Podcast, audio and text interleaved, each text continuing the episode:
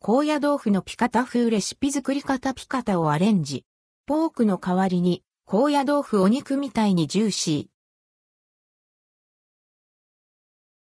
高野豆腐を使った and ldquo ピカタ風、 and rdquo レシピをご紹介します。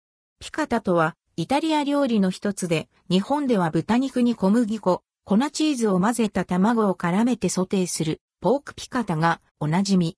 今回は豚肉の代わりに高野豆腐を使います。高野豆腐のピカタ風レシピ。材料用意するものはこちら。高野豆腐2枚、小麦粉大さじ2塩胡椒適量卵1個、粉チーズ大さじ2。作り方高野豆腐を水で戻し、水気を絞り切っておきます。高野豆腐を半分にカット。塩胡椒を振って味付けし、小麦粉をまぶします。ボウルに卵を溶いて、粉チーズを混ぜ合わせます。ここに小麦粉をまぶした高野豆腐をくぐらせて、やや多めに油、分量外を熱したフライパンへ。